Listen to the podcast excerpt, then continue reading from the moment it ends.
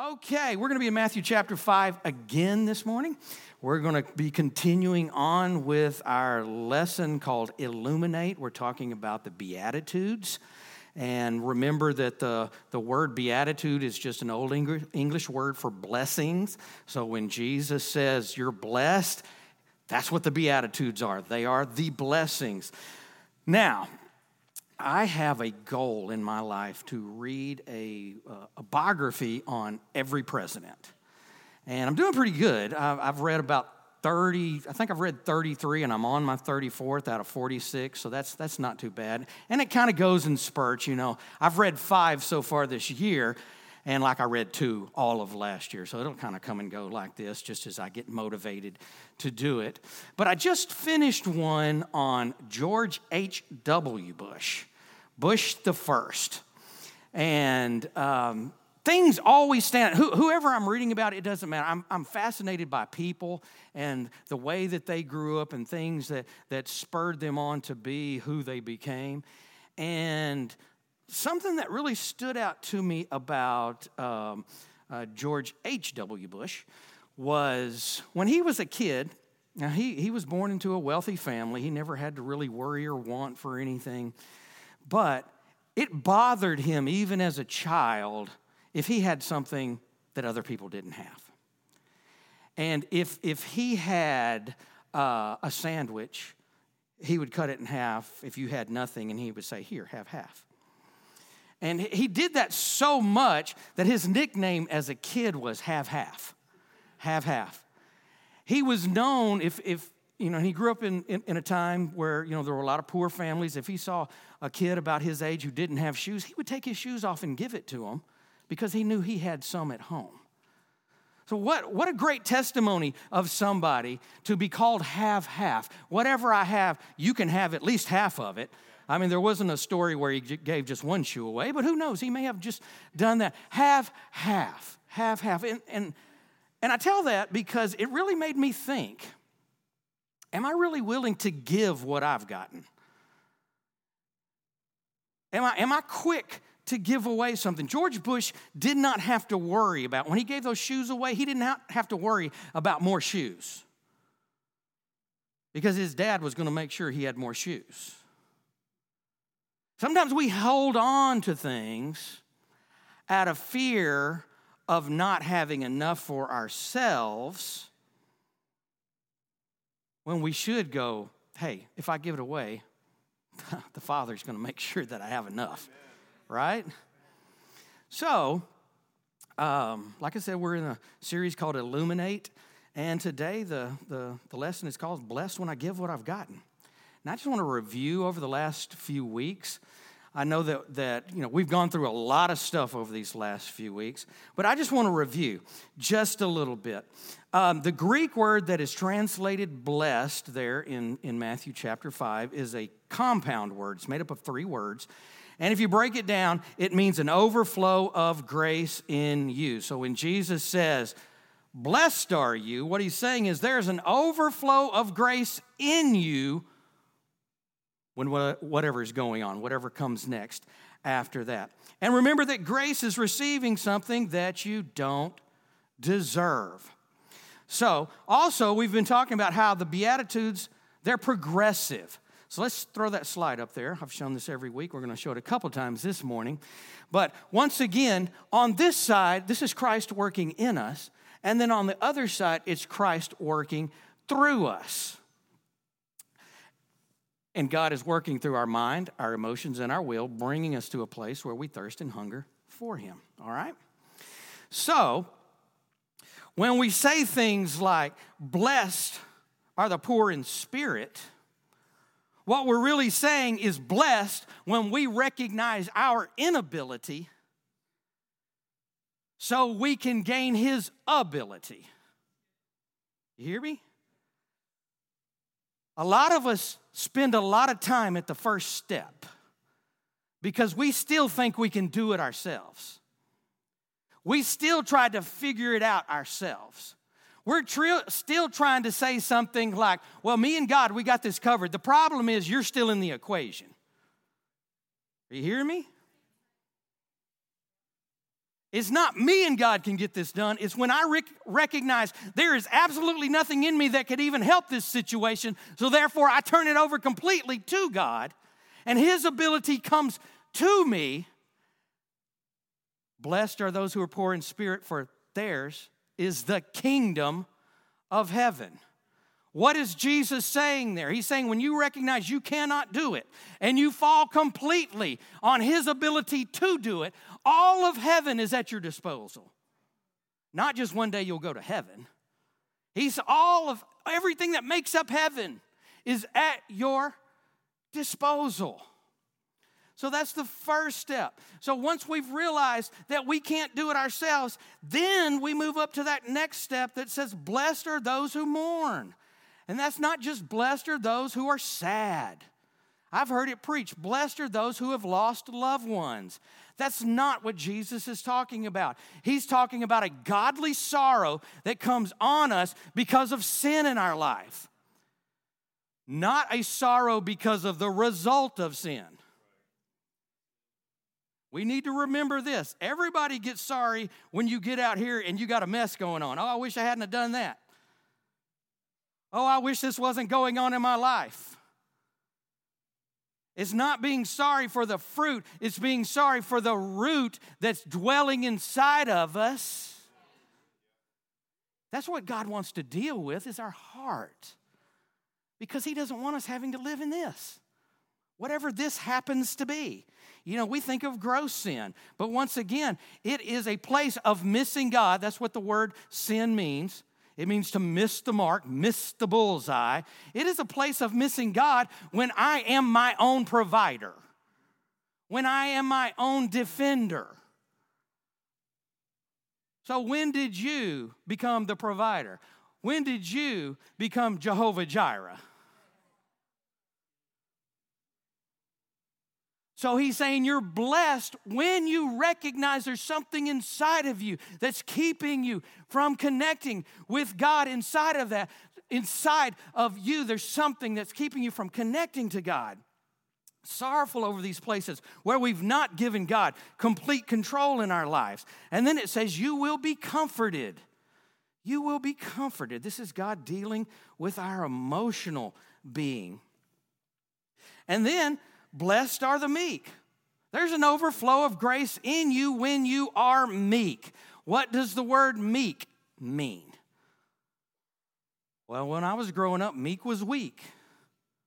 But once again, that is not what Jesus is talking about. He's the meek are those who have absolutely, it is an act of our will to put ourselves under God's control. It's truly repentance. I've been out here doing this, but I have seen the error of my ways. I have recognized I cannot fix this. I cannot do this. And now I'm going to turn this way, and I'm going to give God control. That's what repentance means.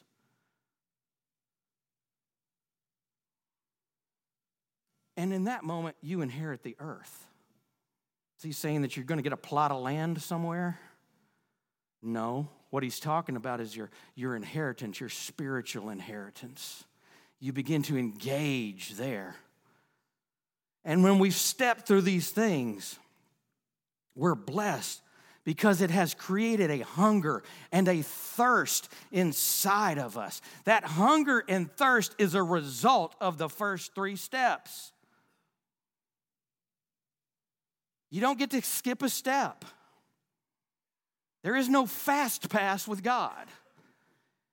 You know what I'm talking about when I say fast pass? You ever been to Six Flags and you've been waiting in line to get on a ride for like an hour and a half and somebody comes walking by and just looking down their nose at the common people? I've got a fast pass. I get to go to the front of the line. There's not a fast pass with God. You do it his way. Most of the problem is we're trying to do it our way and squeeze him into it. There is no fast pass with God. So, the first three steps brings us to this place of hunger and thirst. And the Bible says that we'll be filled. So, I want to read Matthew chapter five, verse six. Pastor Sam did a great job last week teaching on the, the hunger and thirst. But I want to read this out of the Amplified Version just real quickly, because it's going to springboard us into what we're talking about today. It says, blessed and fortunate and happy and spiritually prosperous. That sounds good, doesn't it?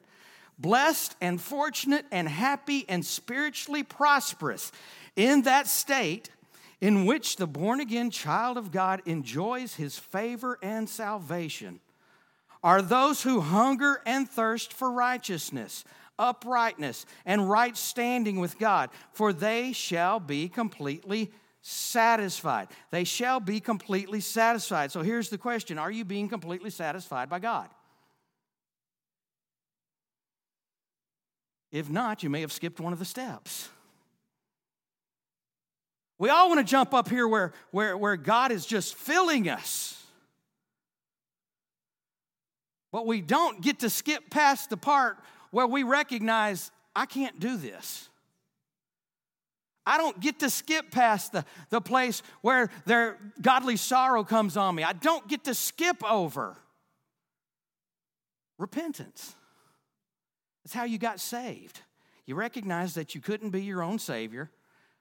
You were broken over your sin, and you repented, and what happened? He filled you, right? He filled you. But the thing is, if we're not being satisfied by God, it's going to be tough. Can we throw that, that slide up again? If we're not being satisfied by God, if we're not getting what God wants to do in us, it's going to be really tough to have God work through us. Do I need to say that one again? It's tough if we're not getting what we need from God to turn around and give it to others. Let's put it that way, okay? So if we're not being satisfied by God, if there's not a hunger and thirst that's in us, and we're not being satisfied by God, it's going to be tough to turn around and go, hey, take some of this stuff that doesn't satisfy me.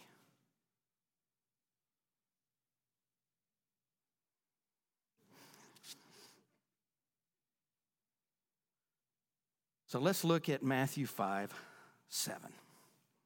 First part of the verse there says, blessed are the merciful. Blessed are the merciful. First question is, what is mercy? What is mercy? Whereas grace is receiving what we don't deserve, mercy is not receiving what we do deserve. You got that distinction? Grace and mercy. Mercy is the major theme of the Old Testament. Starting in the Garden of Eden, Adam and Eve did not get what they deserved. God made a way for them. The children of Israel Coming, coming out of Egypt, when he gave them the law, the law was all about mercy. You do these things and you won't get what you deserve.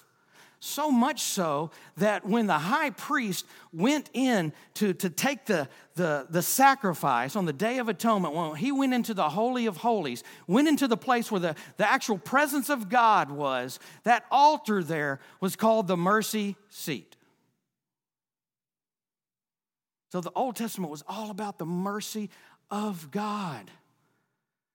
The New Testament is about the grace of God. So what we need to understand is that the ultimate act of God's mercy is his grace. The ultimate act of God's mercy is his grace. Thank you. Hebrews four sixteen says, let us then with confidence draw near to the throne of grace, that we may receive mercy and find grace in a help in and help in a time of need. The ultimate act of mercy is God's grace. The Old Testament, in the Old Testament, the word grace is only used six times. And only twice in reference to God. Once it was in a prayer in the Psalms, and once it was in a prophecy about Jesus. So they lived in mercy. They understood the mercy of God. It was all about not getting what we deserve. But we have to understand that mercy and grace work together. So there's two words translated mercy in the New Testament, and they both deal with compassion. And I have to break this down because I'm going to say some things in just a minute that some of you are going to go, I don't know about that. We have natural mercy about us. One of the words translated mercy in the New Testament is, that's exactly what it is. It's pity. Having pity on somebody who's, who's less fortunate or something has happened to somebody. We pity them. But there is another word that is used for compassion, which it truly is the inspiration of God to step into a situation and deal with a situation. Guess which one Jesus is using in, uh, in the Beatitudes? Now listen to this. In John twenty, twenty-three, it says, if you forgive anyone's sins, they are forgiven. If you do not forgive them, they are not forgiven. So is, now this, this is happening. Jesus has just risen from the dead. He's appearing to his disciples. I, I believe it's the very verse right before this one. It says that Jesus breathed on them and said, receive the Holy Spirit. This was their salvation experience. And the very first thing he says to them after being born again is, if you hang on to somebody's sins, they will be hung on to. If you let go of somebody's sins, they will be let go of. Now, was he telling his disciples that they had the power to forgive sins? No. It's very clear in the Bible, God has the power to forgive sins. Remember even the story of Jesus uh, healing the, the lame man that had been l- uh, let down through the, the roof. And Jesus looks at him and says, hey, your sins are forgiven. And all the religious people go, oh, only God can forgive sins. And Jesus goes, that's right. So what is Jesus saying here? He's saying if you hang on to something that's been done to you, you're hanging on to it. If you release somebody, then they're released. This is mercy in action. If you hang on to it, it's not that they can't be forgiven by God, but between you and them, there is always going to be something. But if you let go of it, their sin, even if it's against you, is going to be released. Um, God made me live this out. I love being a, a walking testimony for the, uh, the things of God. There was a situation in my life. Now, I've had this happen, you know, many times in my life, but there was this one situation where we really got hurt by some people. And what do we want to do when someone comes against us? We just want to lash out. We want to rail out. We want to hit back, don't we?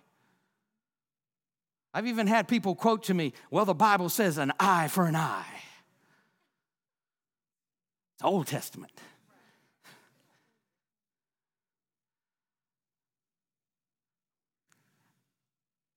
And there in my in my hurt, in my time of need, God said, you go to them. That's not fair, Lord. That's not fair. They hurt me. Why do I have to go to them? Not only did he say go to them, but you apologize to them. What? Are you kidding me? Do you were you not watching this? Do we need to re does you know does heaven have a TiVo or something where you can just rewind and watch it over again? Did you not see what just happened to me? And the Lord said, you go to them. You apologize to them. You show them mercy. I didn't like that. You can tell I'm still worked up about it.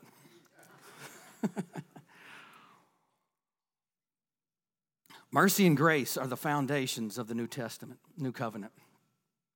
Mercy and grace are the foundations of the New Covenant. The basic meaning of the Hebrew word mercy is outgoing love. In other words, you could say it's covenant love in action. Covenant love in action. Now, I know you've heard the word covenant before, since you happen to be sitting in a church called New Covenant, so you're at least somewhat familiar with the word covenant. But a covenant is, it's more than just a, a promise.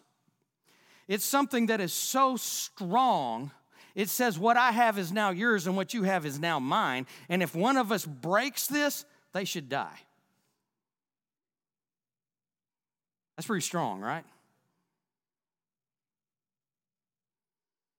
So the basic meaning of mercy is covenant love in action. Mercy is a characteristic of God in his relationship with those in covenant with him. Now, this is where I need you to look at me and say that I am listening. Yeah, at least three or four of you. I'm listening. Because if you're not listening, you're going to hear something I did not say. Okay, I promise you, you're going to hear something I did not say, but I've got to say something. And some of you are going, well, I was waiting on you to say something. What time is it? He's done yet? Mercy is a characteristic of God's relationship with those in covenant with him. Say, with him. What does that mean? We are to give mercy to others in the covenant. Others in the family of God.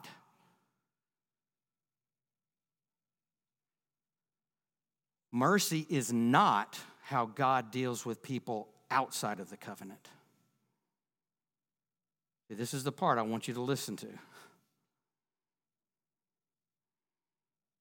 Mercy is not how God deals with people outside of the covenant because they cannot partake of mercy because they've never encountered grace. You have to engage with grace. That's how you get saved. It is by grace that you are saved. That is Scripture. Mercy is for those who are inside the covenant. This mercy that we're talking about, not the pity.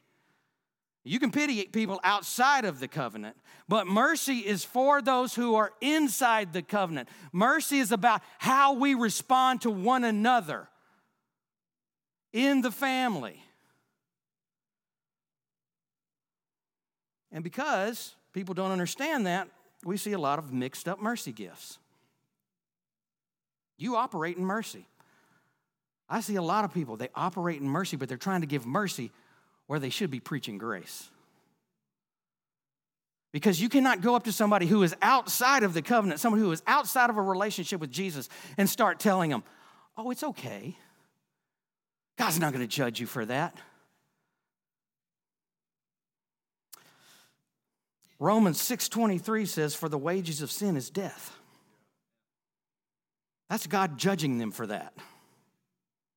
I know, oh, I don't like it when you talk like this. That's God judging those outside of a, of a covenant relationship.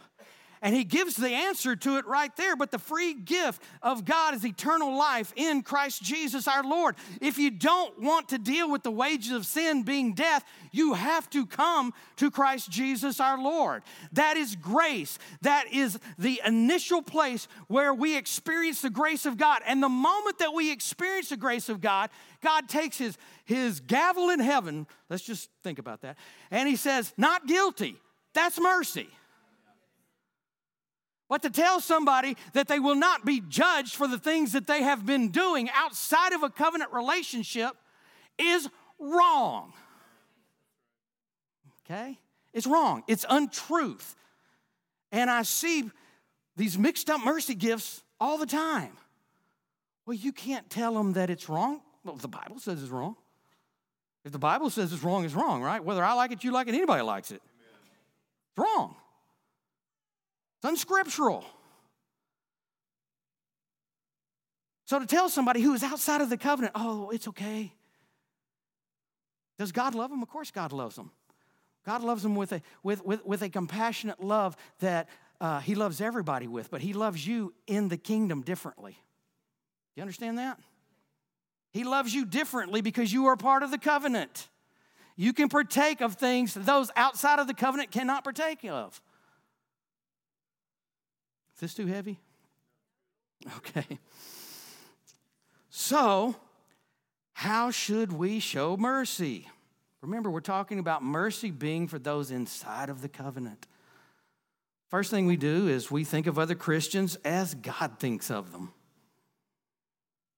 In First Corinthians three, we see that Christians are the temple of the Holy Spirit, the place where the very presence of God dwells.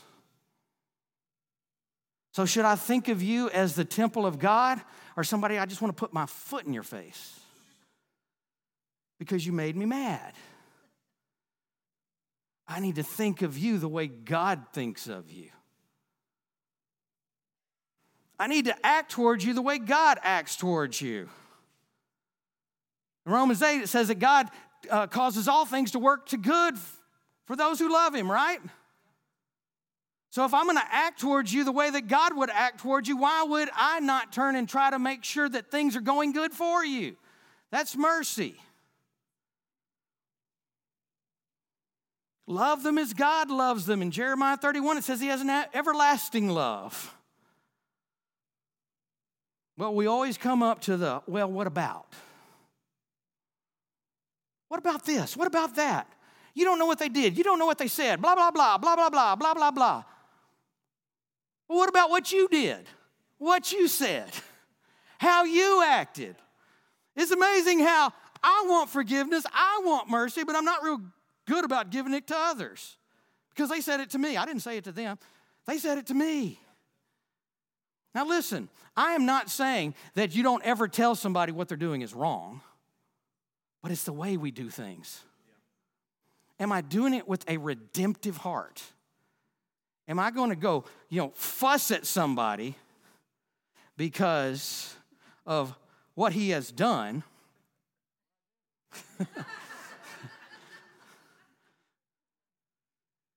Just because I need to say this. You just need to know. You just need to know that you're wrong. Or with love and the heart of redemption, am I saying, hey, you know what you're doing is not right? There's a difference there, right? Which one are we better at?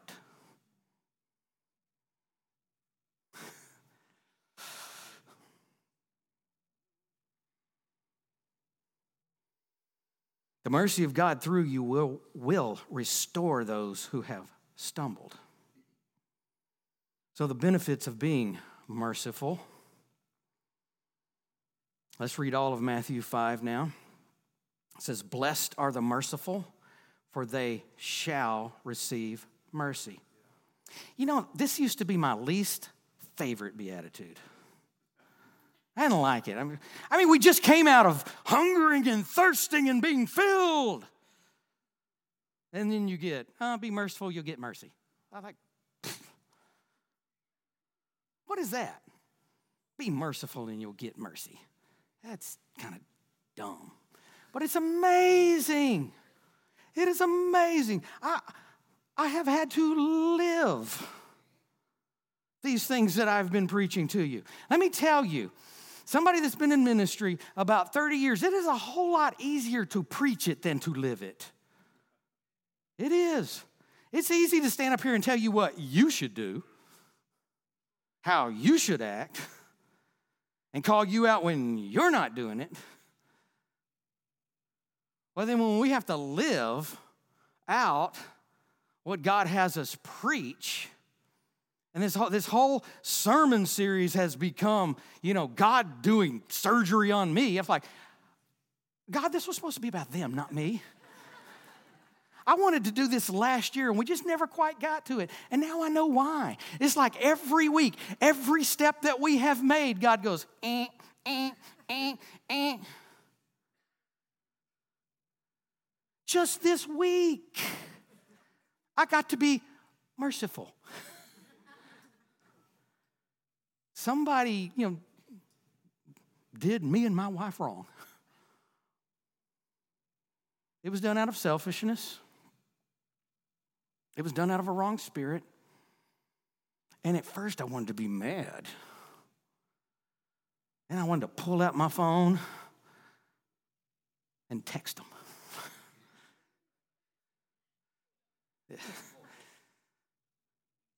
Well, people don't answer their phone nowadays, so I can leave them a long, you know, voicemail. And just say, you know, I can't believe that you did this. That's so dishonorable, blah, blah, blah, blah, blah, blah, blah, blah, blah. That was my first initial reaction. And you know what? The moment that I reached for my phone, God goes, blessed are the merciful. I go, it's not Sunday, Lord. I don't even have to listen to that.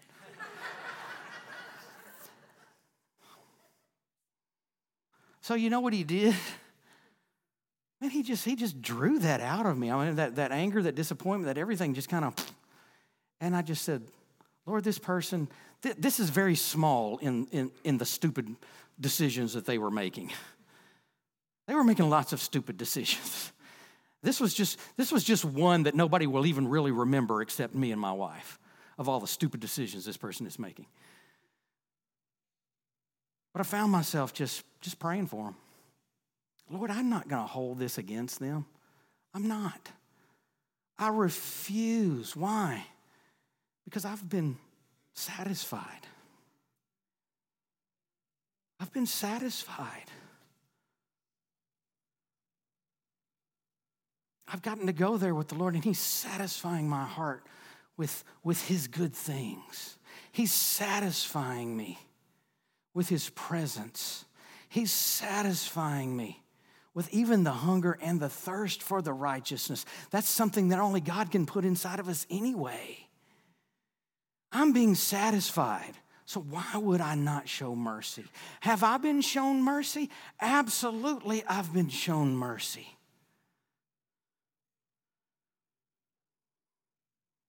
That's a merciful man right there. He had to put up with these two as his associate pastors for a long time. You know, when Jesus called James and John the sons of thunder, sons of blunder, okay?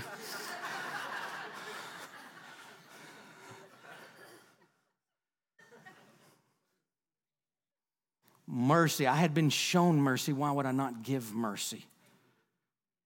Once again, I'm not saying what was done was right, and I'm not saying if I had the attitude or the attitude, the the the uh, ability or the time to talk to that person that I wouldn't say something, but it's not going to come out of this heart of, of anger. It's going to come out of a redemptive love for them. So a continual mercy flowing out of you flows back to you. That's why he said, blessed are the merciful, for they shall receive mercy. It should be flowing out of us and then flowing back to us. Flowing out of us and flowing back to us. But the enemy wants to short-circuit mercy and substitute judgment. Luke six thirty-seven says, do not judge others, and you will not be judged.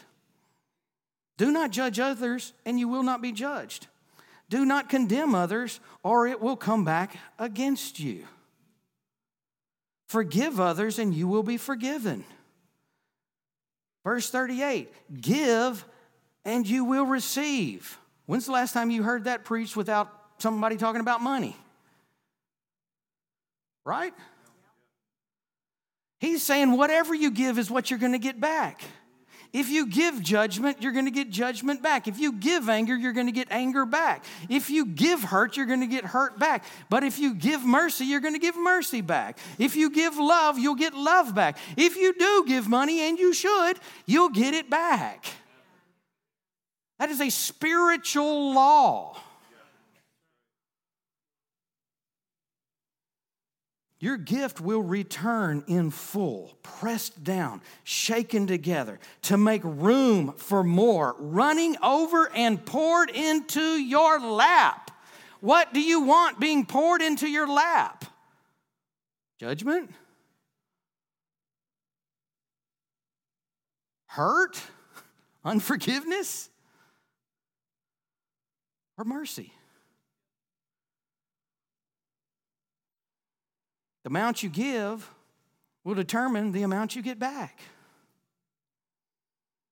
The amount you give will determine the amount that you give back.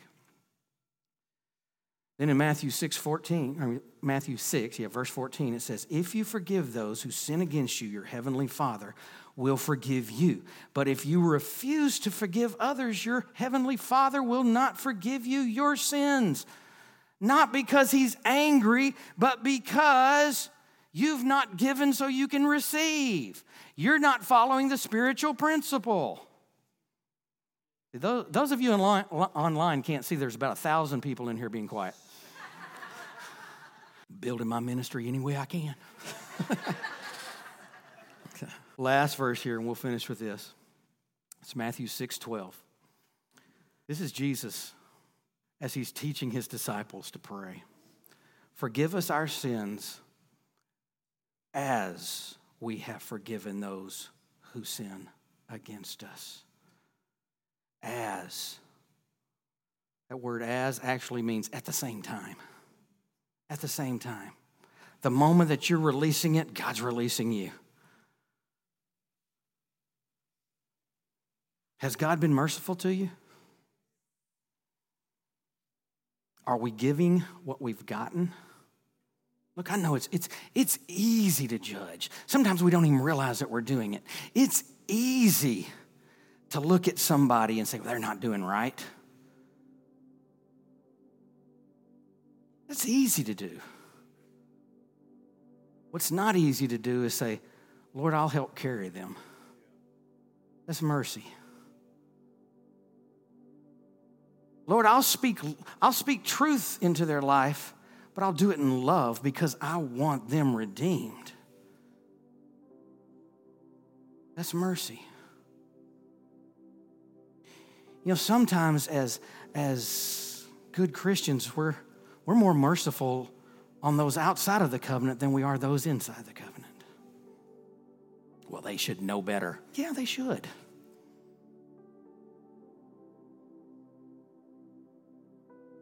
But we don't always live what we know, do we? Once again, it's easy to preach it. It's easy to preach faith till you got to live by it.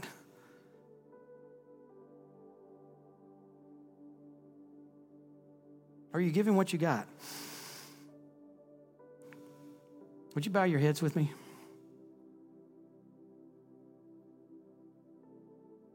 I just want you to ask the Holy Spirit, or I'm going to ask him for you. Holy Spirit, would you reveal any place in our life where we are not showing mercy? Is there somebody that we have withheld mercy from? Yeah, they hurt us. They're never going to apologize for it. They're never going to come and ask you to forgive them. But Lord, don't allow that to keep us from being satisfied by you.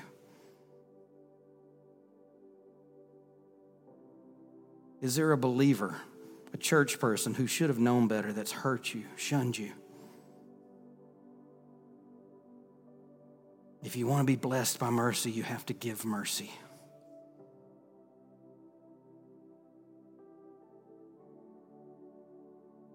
Lord, showing you anything? Like I said, this used to be the one I didn't like, but it's the one that I have found is actually the toughest.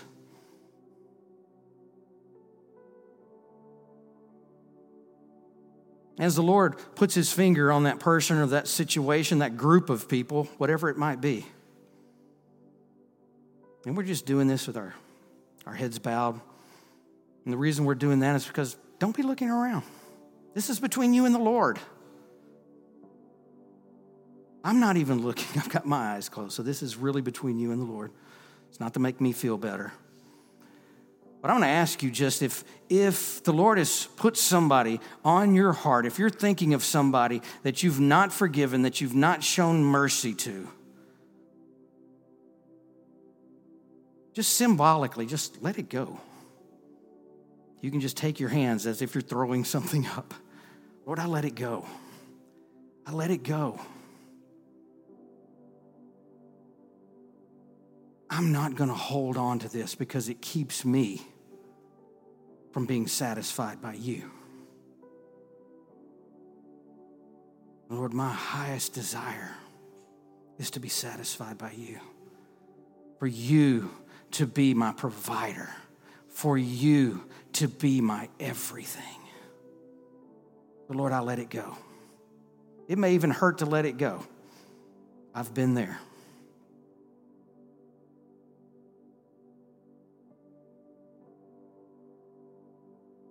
And Lord, as they do that, as they, in faith even, release mercy, I pray that mercy would immediately come back to them. Receive what they're giving, Lord, right now in Jesus' name. Pour mercy onto them. Pour mercy onto them, Lord.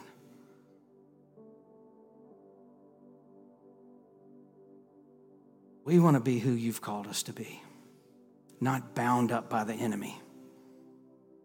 Lord, forgive us for judging, or as I call it, filling in the blanks. Lord, forgive us for filling in the blanks when we didn't know the whole story, but we we made up an ending.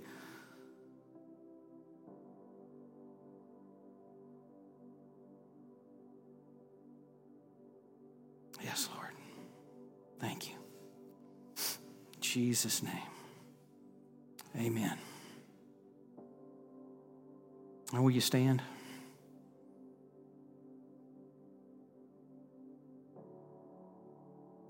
If you meant that, even if you didn't think of somebody, but you're saying, Lord, I'm willing to be merciful, he's going to give you the opportunity.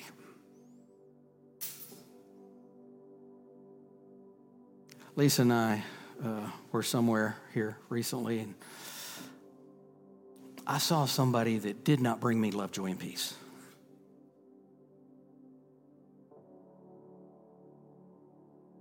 But you know what? I saw them, and I saw that they were immediately uncomfortable because they saw me, and I went right up to them. I shook their hand. I hugged them and asked them how they were doing. You know, there was not a thing in my heart towards them. It kind of kind of shocked them. It was like, but I gave it, and I immediately received it. I gave mercy to that person. I immediately received mercy. That's the way it's supposed to work, because that, that person is a believer. They're a believer. They're not outside the covenant.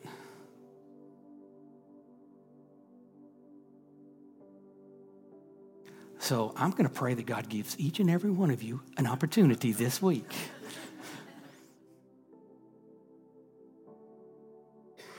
Dang it, I'm not going to that church again.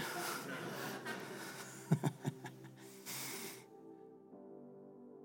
going to ask the prayer team to, to come down just as we're finishing up here.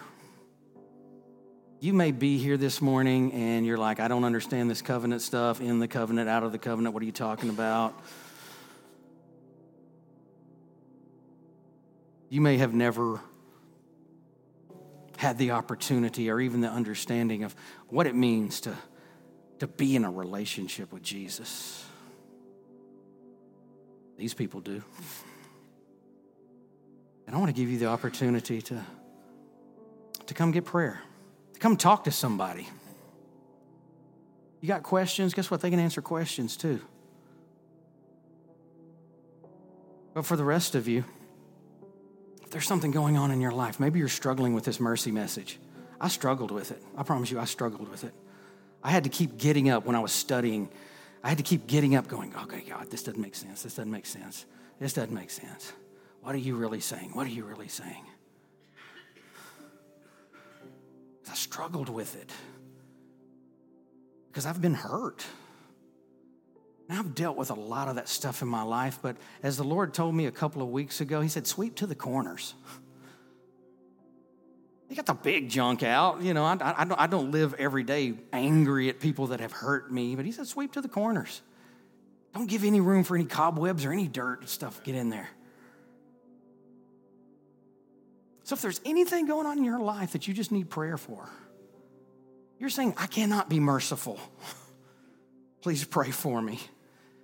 You know, that's okay to say. It's okay to be honest. God knows anyway, right? There there was a time when, when uh, you know, Jesus told a father, hey, you know, everything's possible to them that believe. And he goes, I believe, but I need you to help my unbelief.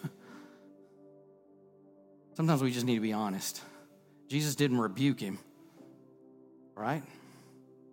So if you're struggling with this message, if you're struggling with some things going on in your life, you're wondering why do I feel like I spend my whole life on the stairs over here and I never get to the place where I'm being satisfied in God. I'm just back and forth on these steps over here. Let somebody pray for you. All right? Father, in the name of Jesus, we thank you for this morning. Lord, we don't take it lightly that, that we live in a country where we can freely gather to worship you. And Lord, we do. We worship you. This is all about you. It's all about you. Lord, and I thank you that as we make it about you, you so lovingly turn and make it about us. Oh, you want us to be so healed up, spirit, soul, and body, so that we can truly be the people of God you've called us to be. So, Lord, those that may be struggling with this mercy message, Lord, I pray that the Holy Spirit would just continue to minister to them. And as people come down to the, to the altar here to receive prayer, I thank you that the anointing of God is here to break yokes, to break chains, to break shackles, to heal bodies, to bring salvation and deliverance. And Lord, it's all for your glory. In Jesus' name, amen.